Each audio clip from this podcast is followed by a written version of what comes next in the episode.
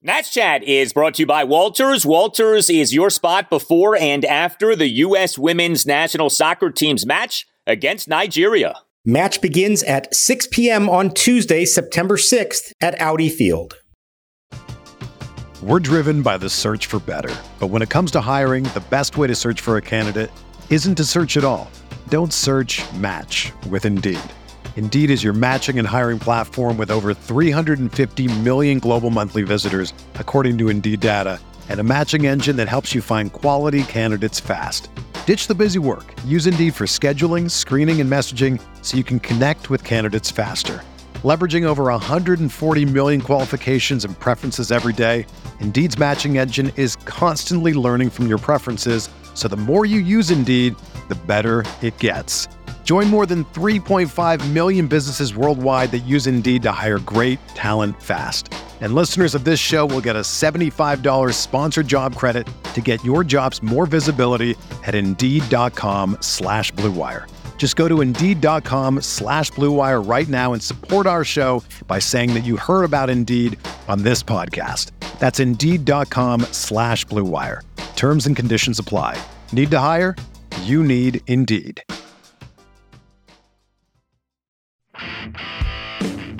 Meneses at third, Ruiz at second, Hernandez at first. The 0 1. Vargas is swinging a little looper to left center field. Canha chasing over into a dive, and he traps it. It's off his glove. Two runs are going to score as Canha throws it back in.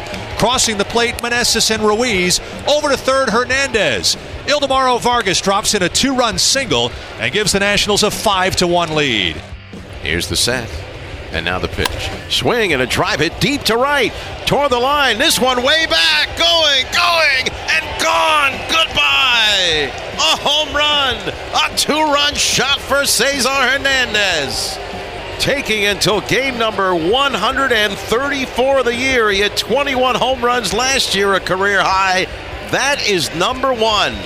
And it gives the Nationals Two more here in the top of the fifth inning, and it's now Washington 7 and New York 1. And welcome to Nats Chat for Monday, September 5th, 2022, Labor Day 2022, along with MASNsports.com Nationals insider Mark Zuckerman, who was at Citi Field in New York. I'm Al Galdi, host of the Al Galdi podcast. Forget about Sunday being a day of rest. Sunday for the Nats has become a day of ending droughts. Now, two Sundays ago, August 28th, 3 2 win over Cincinnati at Nationals Park. Patrick Corbin got the win, ending that Nat streak of 43 consecutive games without a starting pitcher earning a win, longest such streak in modern Major League history. This past Sunday, September 4th, a 7 1 win at the National League East leading New York Mets. Cesar Hernandez homered his first home run of the season, and it was a second deck homer. So that drought ended. And the Nats completed their first series win over a National League East team since winning two or three games at the Atlanta Braves April 11th through the 13th. The droughts are ending. The Nats are playing better. They now have won five of their last seven games. A very nice job by the Nats in this series. And Mark, the Nats' two wins in this series were no doubters. Back to back 7 1 wins at the division leading Mets in a crucial series for them in this month of September. Who'd have thunk it?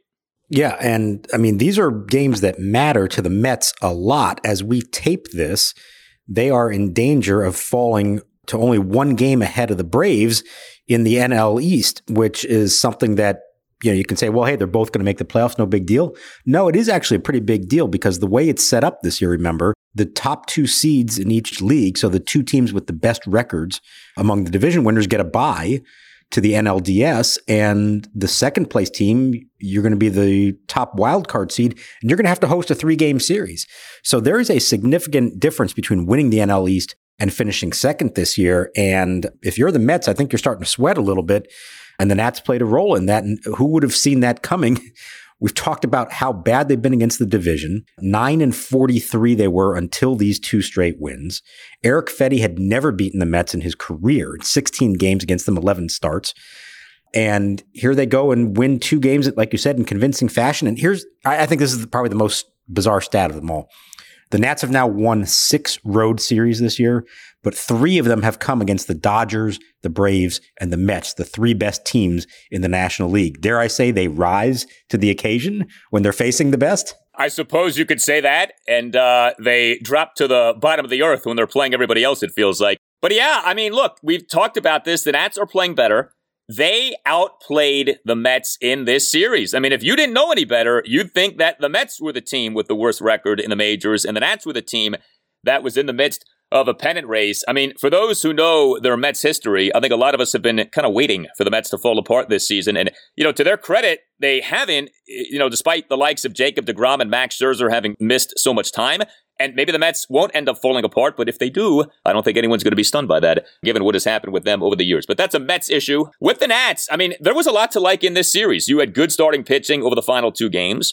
You had good defense, as we had discussed. That's been so much better. And you had some really nice offensive performances in this series. I mean, Cesar Hernandez homering is nice and fun, but I, I, think that that's so like emblematic of things. Like the Nats offense has gotten so much better now to where Cesar Hernandez hits a home run. But you had Lane Thomas being an offensive force over the final two games of this series. You had Luis Garcia doing a number of nice things over really all three games in this series. You saw more heroics from Ildemaro Vargas. You saw Keibert Ruiz, who wasn't even supposed to start on Sunday, finishing with three singles in the game. You're getting contributions from a lot of different guys right now offensively. You are, and in some of these cases, these are potential building blocks that you're getting it from. So all respect to Cesar Hernandez. Everybody was happy for him that he finally got off the schneid, hit the first home run in 543 plate appearances this season. But truthfully, the more significant developments over the weekend were Lane Thomas, Luis Garcia, and Keibert Ruiz, I would say. Those are three guys who are part of the future in theory. They came through in some big spots, especially Garcia. I mean, I, this was almost like a breakthrough series for him. I felt like both at the plate and in the field. I thought that was a big deal for him. I'd love to see Keibert Ruiz coming back. He was not supposed to play. He typically would get a day game after a night game off, but he went to Davey Martinez's office after the game on Saturday night and said, I want to play tomorrow. Dave said, All right, well, you feeling okay? You took a foul ball off your mask and uh, everything all right? And he says, Yeah, I feel great. Dave says, Okay, you've earned it. The way you've played this year, as long as you're feeling all right, you've earned the right to come back and start another game. And for a catcher to do that and want to be in the finale of a big series on the road against a potential playoff team says a lot about him. And then he delivered on top of it all. So you are seeing the growth and maturation of a young catcher there. We are seeing the growth and maturation of some young infielders. All of these are really encouraging signs when you look at the bigger picture. Yeah, Keibert Ruiz on Sunday afternoon, three for five, two run single, and two other singles. He had in that Nats four run third, a two out bases loaded two run single to center field.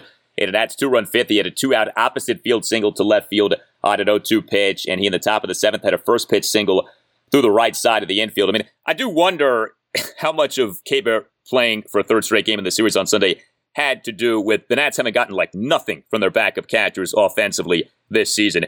On the list of Nats problems, that's down the list. But man, I mean, the Nats have gotten nothing offensively from Riley Adams and Tres Barrera this season. But all credit to Keibert Ruiz. He looks so good offensively in this game. And you know, I tell you, with Luis Garcia, I mean, like I said, he was good really offensively to varying degrees in all three games in this series. He only had the one hit on Sunday afternoon, but it was a significant hit, and that Nats one run first opposite field RBI single through the left side to put the Nats up one nothing. And you know, I was looking at some numbers after the game. So Luis Garcia got called up this season from AAA Rochester on June 1st. He over various major league stands the previous two seasons had had a slash line at 254, 285, 395. His slash line this season at the major league level, batting average at 298, so that's up from 254 the previous two years. OBP at 310, up from 285 the last two years. Slugging a 443, up from 395 over the last two years. His overall numbers don't like wow you, but they are markedly better than what he had been doing the last two years. He really has shown improvement as a batter this season. I think there's been a consistency with him for the most part. You know, there've been, there's been some ebb and flow, but like largely, he's been productive since they called him up. He missed some time with the injury, but he's come back from that and he continues to hit for this team. Yeah, and what I was going to say is I feel like since coming back from that injury, he's been taken to another level, both at the plate and in the field. You can see he's more comfortable at second base. I do wonder if the weight of that pressure to play shortstop at the big league level, which everybody deep down knew was not going to be a long term solution. I wonder if that has freed him up and allowed him to do more at the plate and focus on his hitting a little bit more. He doesn't have to think about defense all the time right now. I do wonder if that's made a difference for him. We've seen all year long he's been able to go the other way a lot. That's a good sign. He's hit lefties pretty well. The most important thing is not even just what the numbers are, but you see progression year to year and even within this year to now where you hope that at the end of September, you're saying, boy, he finished really strong. And that's, you know, exactly what they want going into next year to say, okay, forget what their season numbers are. How did they finish, especially the young guys? And did they go into the offseason with some optimism and reason to think, okay, they're going to be even better next year now with the experience that they've gotten? Yeah, and there are a lot of ways to look at building a good baseball team, but one of them is if you get offense at positions from which most other teams don't get offense. If you have in Luis Garcia a second baseman who can hit, who's a legitimate hitter, you know, a legit above average batter, that's a leg up on a lot of teams in the majors. And you may have that in Luis Garcia, a guy who plays second base, a defensive position, but who is good offensively. Not unlike Keibert Ruiz. If he's a good batter, you're getting offense from catcher. Most teams aren't getting offense from catcher. So down the line, that's something that could pay off. You know, it's been a tricky year with Lane Thomas. We know how good he was final two months of last season. Disappointing for the most part this season, but lately a lot better. He, for the month of August, slugged 468. He, in this month of September, has been on quite a run. I mean, you know, it's a small sample size in the month, of course. But Lane Thomas, over the final two games of this series, the 7 1 win on Saturday night, three for four, solo homer, RBI single, another single, and a walk. And then in this 7 1 win on Sunday afternoon, two for four with a double, a single, and a walk. And the two things that really stood out, first of all, the Nats with the instant impact offense once again in this game. Top of the first, Lane Thomas begins the game, leadoff double down the left field line, gets driven in by Luis Garcia. You love that. Like quick, to the point, you know, bing, bang, boom, Nats are up 1 nothing. And then how about his plate appearance in that four run third, a one out single to left on an 0 2 pitch? The hit came on the eighth pitch of the plate appearance off him having fouled off six consecutive pitches. That was pretty impressive from Lane Thomas. We're seeing a lot of good things. He's going the opposite way some. The power is back on. He's hitting homers and doubles. And this really does feel like the Lane Thomas of 2021. He fouled off six straight 0-2 pitches in that at bat before delivering the single. That was a great at bat from him. Again, I think I mentioned the other night, I like him leading off. I know it hadn't worked as well earlier in the year when they tried it. I feel like I would stick with it now. Been waiting, trying all kinds of different things with this team. Who's their best leadoff hitter? Cesar Hernandez, Luis Garcia, Victor Robles at times. I feel like right now, just go with Thomas and see how he does there. I do think he can be pretty productive and make a difference for you. He's putting together quality at bats against both lefties and righties, drawing his walks as well. He had one in this game. So you know, good stuff. We need to see it over the bigger picture, of course, and you're still kind of in that uncertain territory. Is he an everyday player? Is he a bench bat? Is he a center fielder? Is he a left fielder? What exactly is he? But now's the time to try to find out. Keep putting him in there every day the rest of the season, and maybe at the end of all this, you have a little better sense of it and he's certainly making the most of this opportunity at the moment. And I've been glad to see that because, like you said, it hasn't been a great year for him. Certainly a lot of downs along the way, but he is finally stepping up and, and going on a little bit of a sustained run here lately. And how about this with Lane Thomas in this series? He was the Nats starting leadoff batter in all three games. He started each outfield position in this series Friday night left field, Saturday night center field, Sunday afternoon right field. So there's a versatility. There is a position flex with Lane Thomas that you don't necessarily have with other guys. So, like that right there brings value. Hey, are you a law firm partner or associate stuck in the minor leagues like Joey Four Bags Meneses? Your employer might be holding you back from your true potential. Maybe another law firm can get you what you need more money, better support, better client contacts, or a better brand name. You need a better agent. You need Mason Kalfas. Mason Kalfas, he started Zenith Legal in 2015 to be the best legal recruiter in the nation, and he has succeeded. He has placed partners and associates at over half of the largest 100 law firms in the U.S. He specializes in working with lawyers at major law firms and government agencies such as the DOJ and SEC. Like Joey Meneses' big breakout, Mason Kalfas can help you identify what you really need to accelerate your legal career. He will work with you to find the best law firm for your practice and negotiate you the absolute best deal, a deal worthy of a superstar free agent. The legal market still is very strong in 2022, and there's no better time than the present to think about making a move. You need to call Mason Kalfas at Zenith Legal. His number is 202 486 3535, or you can check out his website zenithlegal.com. He has a team of recruiters across the country, but you will get tons of personal attention from Mason. It's time to launch your career into the upper deck. Call Mason Kalfas today. Go Nats and go Joey. We're driven by the search for better. But when it comes to hiring, the best way to search for a candidate isn't to search at all. Don't search match with Indeed. Indeed is your matching and hiring platform with over 350 million global monthly visitors, according to Indeed data, and a matching engine that helps you find quality candidates fast. Ditch the busy work. Use Indeed for scheduling, screening, and messaging so you can connect with candidates faster. Leveraging over 140 million qualifications and preferences every day, Indeed's matching engine is constantly learning from your preferences, so the more you use Indeed, the better it gets.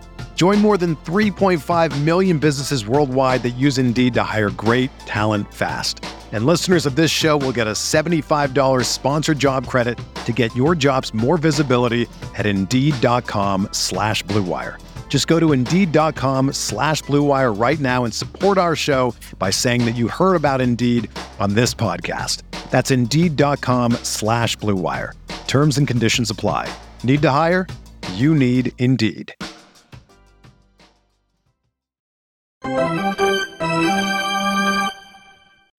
Swinging a high pop.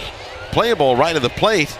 Here comes Ruiz with a play on the grass, makes the catch, and a curly W's in the books. And so is a series win over the Mets at Citi Field. Well, I guess Mr. Position Flex on the Nats these days is Ildemaro Vargas, and it feels like all he does is like once a game have a big hit. He had another big hit in this game, one for four with a two run single. He in that four run third had a two out, two run single to left center for a 5 1 Nats lead. Some big innings for the Nats over these two wins, right? The five run top of the ninth in game two, and this four run third in game three. Again, for the longest time, right, we were not seeing anything like this from this team offensively few, if any, like offensive quote unquote eruptions, few, if any, big offensive games. You never saw big innings. What you often saw were innings that were set up to be big, you know, multiple guys on base, nobody out, one out, and the Nats doing like nothing in the inning. And you did have an inning in this game where you had the bases loaded and the Nats were unable to come through with a run. But we're seeing the offense produce here. Like 14 runs over the final two games at the division leading Mets is not nothing. That's an impressive achievement. Yeah, and they're doing it without a whole lot of power either. So they are finding ways to sustain some rallies with singles and doubles and walks. And I give them credit, as we've said, that's not the easiest way to go about it when you need that many hits to score runs, but they found a way here the last few days to do that, in addition to the Cesar Hernandez home run. Good at bats in that in that third inning from Thomas, like we said, all the foul balls. Meneses with a single on an 0-2 pitch. You had Ruiz a two-run single. And then you had Vargas, a two out, two run single. And boy, Ildemaro Vargas, is he having fun out there or what? It's like the guy is just a joy. There's always a smile on his face. He also was involved in the strangest play of the game. And, you know, they get credit for a double play on it. Escobar waits the pitch to him. Little looping fly ball, shallow left center. Hernandez racing in, makes no, he drops the ball. He drops the ball, but he recovers and throws to third. Vargas is going to step on second. Now they should throw to second, throw the ball to second. Vargas is jogging that way. He's going to tag out Canha, and that should be a double play. Vargas, I'm pretty sure having no idea what was actually going on because all he had to do was throw the ball to second base to force out the runner. This was essentially make up for the infield fly fiasco the other night, except you can't call infield fly on a ball hit to the left fielder. All they had to do is throw the ball there. He's out, double play inning over. Instead, he's just chasing down anybody he can find to tag them out. They get the double play in the end. He made it way more complicated than it needed to be. But the guy's having fun and making the most of this opportunity. He has been around the big leagues. This is not Joey Meneses who's in the big leagues for the first time. Vargas has played for several teams, including the Diamondbacks, the Cubs, but he is making the most of this one and playing his way into a job for next year. Yeah, I guess if you're unsure what to do, just tag everyone in sight and make sure that you get two outs, which is what Vargas did there. So actually kind of applaud him for that. When in doubt, tag everyone out. You know, there's a rhyme for you as a baseball player. When in doubt, tag everybody out. You know, that play, though, like you think about it, okay, Cesar Hernandez, these last two games was an ad starting left fielder. First time in his major league career, he was a starting left fielder. You are taking a chance when you do that, and you saw on that play the chance that you were taking. I mean, you know, if this game mattered, if this game was close, This is a different story. Bottom of the seventh, runners on first and second, pretty routine fly ball in shallow left center, and Cesar drops it. I mean, clearly him not being a normal left fielder played a role there. And then miraculously, they end up getting a double play out of that, which is just incredible. He fires the ball to third base for the force out, and then Vargas did his thing of tagging everyone in sight. But yeah, I mean, if you're going to start experimenting with people, which is fine, you know, I'm not really like angry about it, but it's not easy to play any position. We sort of label certain positions as defensive positions, others as not so much. Every position has its challenges. And if you've never done it before, as Cesar has never done it before at the major league level, it's not easy to just become a left fielder and start making all the plays that you need to make. Yeah, but you know what, Al? It's worth it because you got to get that bat in the lineup. As we see, put make him a corner outfielder, he becomes a power hitter. I think they go hand in hand clearly. And he didn't just homer, he drew two walks in the game as well. This is like his best offensive game in a long time. I think they go hand in hand. And it's funny with him because remember, he was not drawing any walks earlier in the season, and he's actually drawn some walks these last few months. But with that homer, so in that two run fifth, Cesar Hernandez, who again had not homered the entire season, smashes a two out, two run homer to the second deck. Like, how about that? The guy has shown like no power the entire year. And then he finally homers, and what he does is to the second deck at the Mets. Like, what sense does that make? It makes zero sense. He was down 0-2 in the count, too. Like, that was not a plate appearance in which you were expecting Cesar Hernandez to home run. So go figure.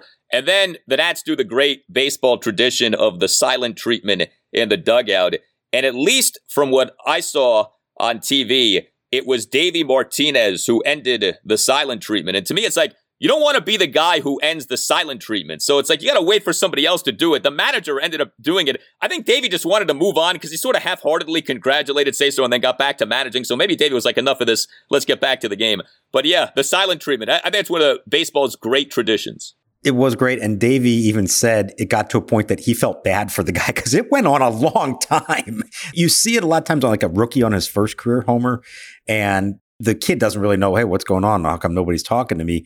And then, you know, maybe 10 seconds, 15 seconds, they all mob him. This one went on. I, there was several pitches were thrown to the next batter before they finally did it. And Davey said, I had to break the ice. I was starting to feel bad for the guy because they know what he's been through this year. They know it's been tough on him. Of course, it's weighing on his mind. The guy hit 21 homers last year. He had zero this year. And the one thing I'm going to dispute with Davey here, he mentioned a couple of times that, you know, that Cesar had come close on multiple occasions.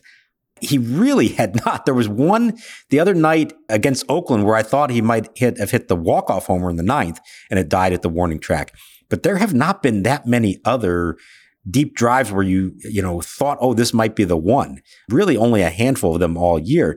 Now, Cesar pointed out that for the first half of the year, at least, when he's leading off, he was really emphasizing getting on base, making contact, all those other things first and foremost. So he wasn't really thinking about hitting for power. And you could also say, well, look at what the numbers were. It's not like he was reaching base at that high of a clip. But I do wonder if along the way it kind of messed with his head, messed with his swing. This is a guy who can hit for power as the season went on and he still didn't have one. You have to wonder if it was, you know, too much in his head and that he did alter some things in the wrong way. So glad to see him get that one off, uh, the monkey off his back. Everybody in that dugout was thrilled for him. And the fact that it was a no doubter wasn't like some little wall scraper. It was boom off the bat, second deck, everybody celebrating and, and as part of a collective good game and win. You know, if he had done that in garbage time when they're trailing eight to one doesn't really mean anything. So the fact that that really contributed to this win, I think helped make it a little bit sweeter. Yeah, it was definitely a fun moment. Cesar Hernandez is an interesting guy to look at in terms of the offensive profile because he hit 21 homers last season. He also slugged under 400 last season. When people talk about like hitting for power, you can measure that in a lot of different ways, and it's not as simple as hitting for homers. Like to me, power is you look at slugging percentage, and you want a guy like 450 or higher. You know, 500 is really good. He slugged 386 last year, so even with the 21 homers, he was not some power hitter for the two teams uh, for which he played. What was it, Cleveland and in the White Sox? So yeah, I mean, I think him coming to the Nats this season, it was kind of like, all right, he hit 21 homers last year, yeah, but he also slugged 386. So you know, I don't know what really you could have been anticipating. But this season, he's slugging 316, which is just rough, really rough. He does have more doubles this season than he had last season, but he finally has a home run. Good for him. And uh, well, I guess for now he's playing left field until Nelson Cruz is back, right? I mean, I, I, they don't have many other options. Basically, they don't. They're not. They're not interested in playing Alex Call and Josh Palacios. That's pretty clear. So I guess we're going to see more of Cesar Hernandez in left. I guess so. I mean, you can't take that big bat out of the lineup at this point, right? You got to keep him in there, ride the wave. I guess you do. I guess you do. Hey guys, it's Al Galdi for Window Nation. We are into September, a time for pennant races in baseball, and Window Nation is offering pennant race worthy savings. New windows from Window Nation at half the price. Get two free windows with every two windows that you buy, plus pay nothing with no interest until 2025. Lower your energy bills, raise the value of your home with new energy efficient windows from Window Nation. Visit windownation.com or call 866 90 Nation and tell Window Nation that Al Galdi sent you. Window Nation windows are the best. You know, the longer that you have old drafty windows, the more money that you're wasting on your heating and cooling bills. Window Nation has saved customers over $60 million on energy bills, and the average Window Nation installer has over 16 years of experience with 20,000 windows installed. Window Nation windows are great, and Window Nation windows are installed right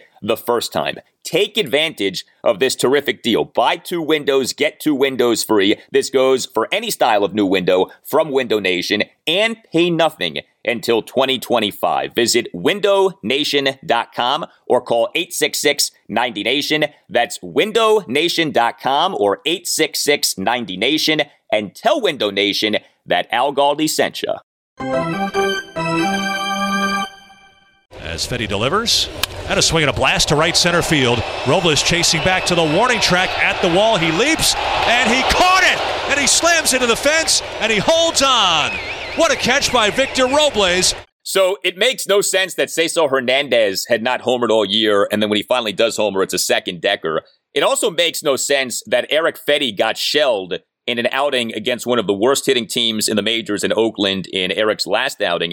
And then on Sunday, he bounces back with a terrific outing at one of the best hitting teams in the majors this season in the Mets. Like, raise your hand if you expected that. Eric Fedde on Sunday afternoon was really good. One run in six innings. He gave up just four hits, all of which were singles. He issued just one walk. He did have only two strikeouts, but he threw a good number of strikes 101 pitches, 65 strikes versus 36 balls. All of this happened off an outing for Fedde this past Tuesday night, six runs in two and two thirds innings in a 10 6 loss to the American League worst Oakland A's at Nationals Park. The A's came into that game 28th out of 30 major league teams in team weighted runs created plus this season.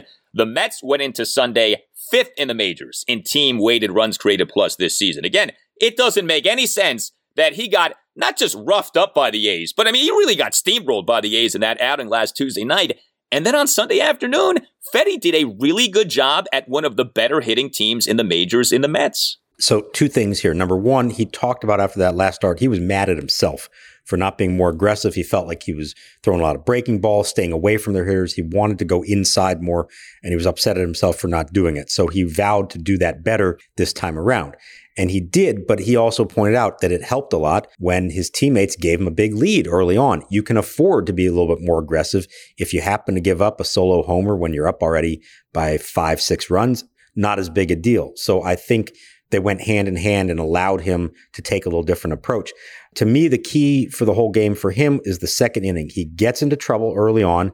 He's got first and third, nobody out, gives up a sacrifice fly but then clamps down from there and gets out of the rest of the inning. Didn't let the inning snowball on him. It's a 30 pitch inning. He had to work really hard, but he got out of it with the one run. And from that point on, much more efficient. He got through what the next four innings on 60 pitches, never more than one base runner per inning. So that was a sign of what he can do. And maybe in his mind, he's saying, well, I've got a big lead. I could afford to approach it that way. You know what? Take that approach all the time. Just act like you've got a big league. Don't worry about nibbling. The whole thing with Eric Fedde all these years is, hey, he's got good stuff. He gets ahead in the count 0-2, and then he starts dancing around the edges of the strike zone. Next thing you know, it's 3-2. He's walking a guy. He's laboring through these long innings. Treat it with the same aggressiveness that you did this game when you held a lead, even if you don't hold the lead at the time. Maybe it's just a little mental block for him. So good for him and good for him for finally beating the Mets in his 11th career start against them. The Nats in this series, two wins. The two wins were very well pitched games by Patrick Corbin and Eric Fedde. and the loss, unfortunately, was that rough outing for Josiah Gray on Friday night. But Corbin and Fedde, not two guys who you necessarily anticipated doing well at the Mets, ended up doing quite well at the Mets. So the Nats get this series win. Very nice to have that. By the way, the Nats won this series despite their new hot bat, Joey Meneses, not doing much in the series. Certainly not doing much over the two wins. Meneses on Saturday night, 0 for 5, three strikeouts, left four men on base. Meneses on Sunday afternoon, 1 for 5 with a single and two strikeouts, left three men on base. So even without Joey Fourbags uh, killing it, the Nats are able to put up 14 runs over two games. So next up comes a four game series against another division leader in the National League, the NL Central leading St. Louis Cardinals, games Monday through Thursday. And the Nats, interestingly, are going, at least for the moment, with a six man rotation. They are going to go on Monday afternoon. 4.15 is that game. Anibal Sanchez will be the starting pitcher. Game two, Paolo Espino. Game three, Cory Abbott. Game four, Josiah Gray. So what's the thinking here with going with the six man rotation right now?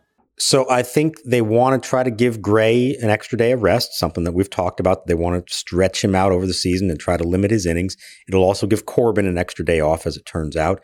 They have Abbott here. They haven't really needed him out of the bullpen. It's funny, he pitched the ninth inning of this game, and I'm thinking to myself, like, why bother if he's starting in a few days? But treat it like a bullpen session, and then he gets the start on Wednesday. So at least for this week, it's a six man rotation. Doesn't mean they'll stick with that after that. I think next week there are a couple of off days around the Orioles series two game series. So they could change things up again there. Maybe they skip Josiah's turn, things like that.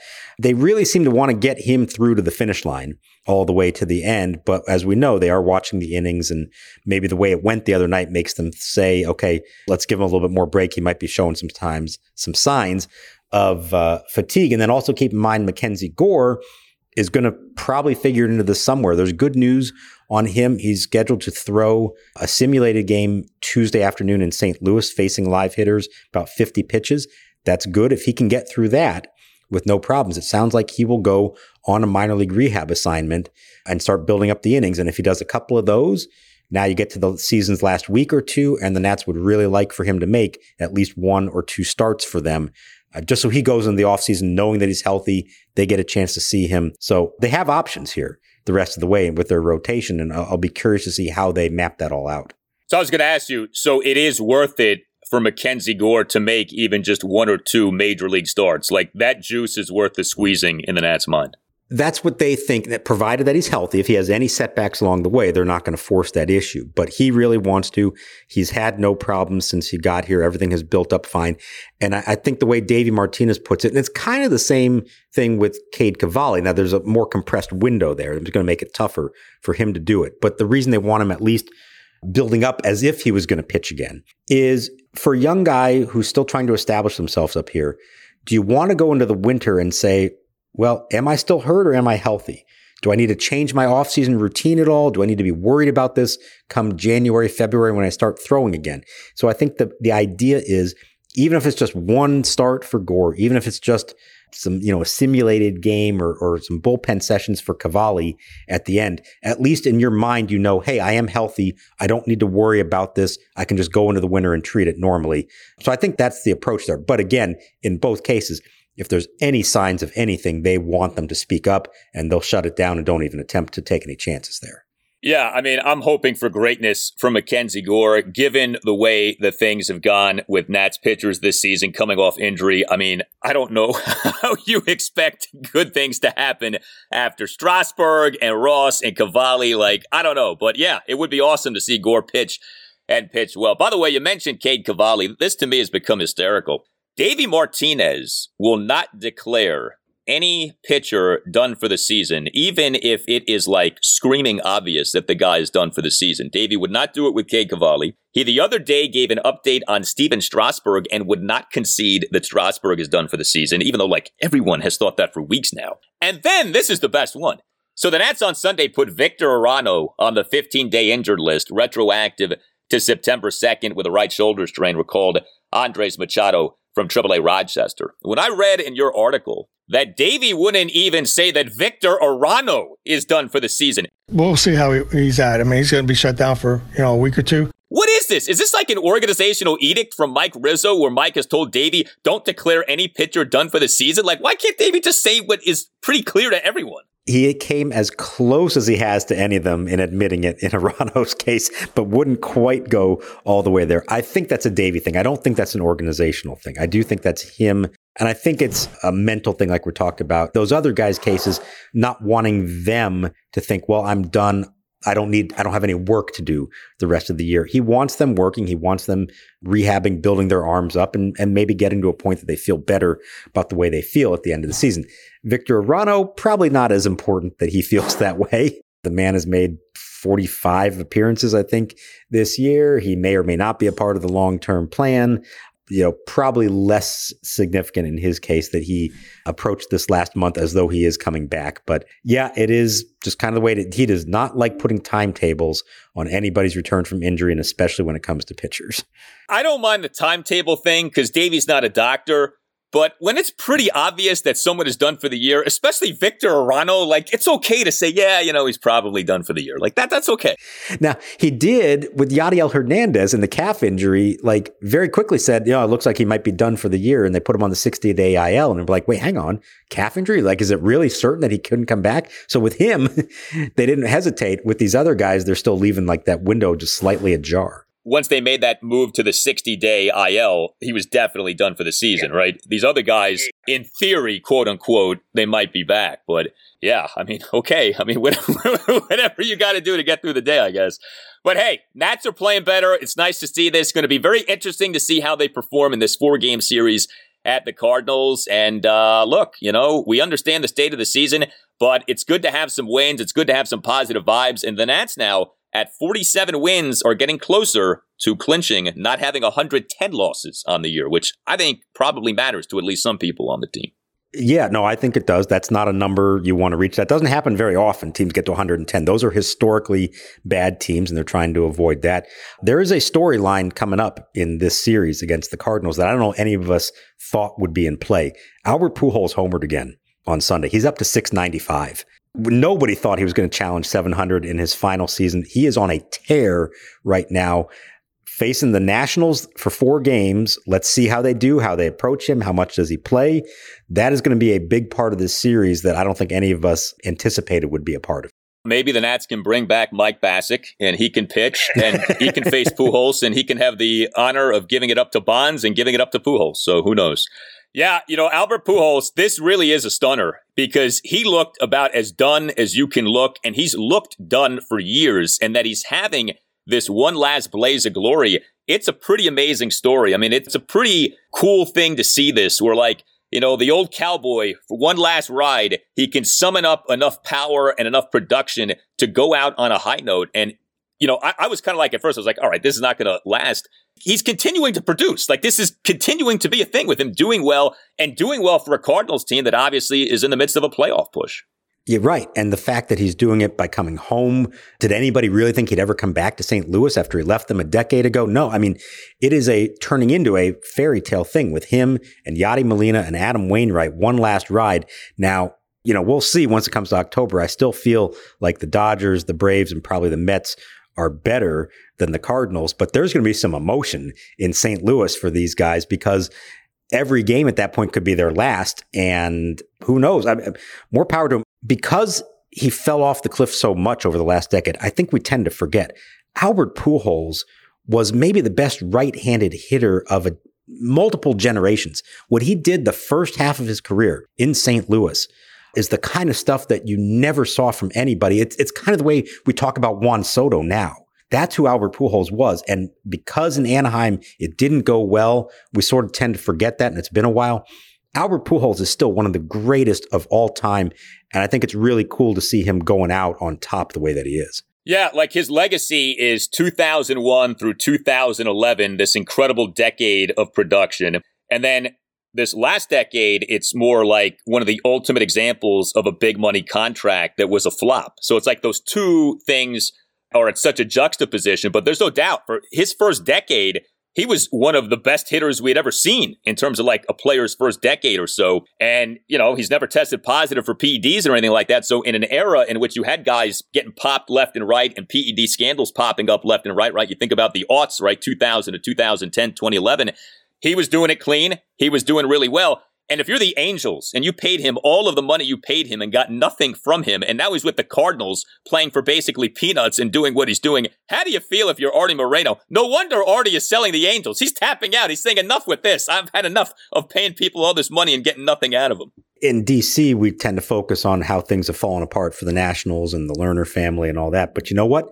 I'd much rather be them than I would be Artie Moreno. The Lerners got their World Series title they do seem to be starting the foundation of building a team that maybe could win again in the future. Whereas the Angels have got to be baseball's biggest disappointment of the last decade. And Artie Moreno has been front and center for that. One of my perverted baseball hopes during all the Juan Soto trade talk was that the Nats would trade Soto to the Angels so the Angels could have Soto, Trout, Ohtani, and Rendon and still go 80 and 82 and miss the playoffs. You know, because that's what they do. They go 80 and 82 and they miss the playoffs. And you're like, how is this possible with all these guys on the team who are so good, but they're like incapable of making the postseason? So you tell us what you think. Hit us up on Twitter at Nats underscore chat. You can email us natschatpodcast at gmail.com, uh, including if you'd like to sponsor the Nats Chat podcast. We welcome you aboard. You can hit up Tim Shovers for that, Nats Chat podcast at gmail.com. You can find us on Instagram at Nats Chat Podcast. You can get yourself a Nats Chat Podcast t-shirt by going to Nats Chat Podcast dot square dot site. That's Nats Chat Podcast dot square dot site. All Nationals radio highlights on Nats Chat are courtesy of 1067 The Fan. For Mark Zuckerman, I'm Al Galdi. We thank you for listening, and we'll talk to you next time on the Nats Chat Podcast. Now the one two. Albert drives one out to left center field. This ball's hit well. There she goes. Welcome to the 500 home run club, Albert Pujols. What a special moment for Pujols and the respect for the fans here in Washington, D.C.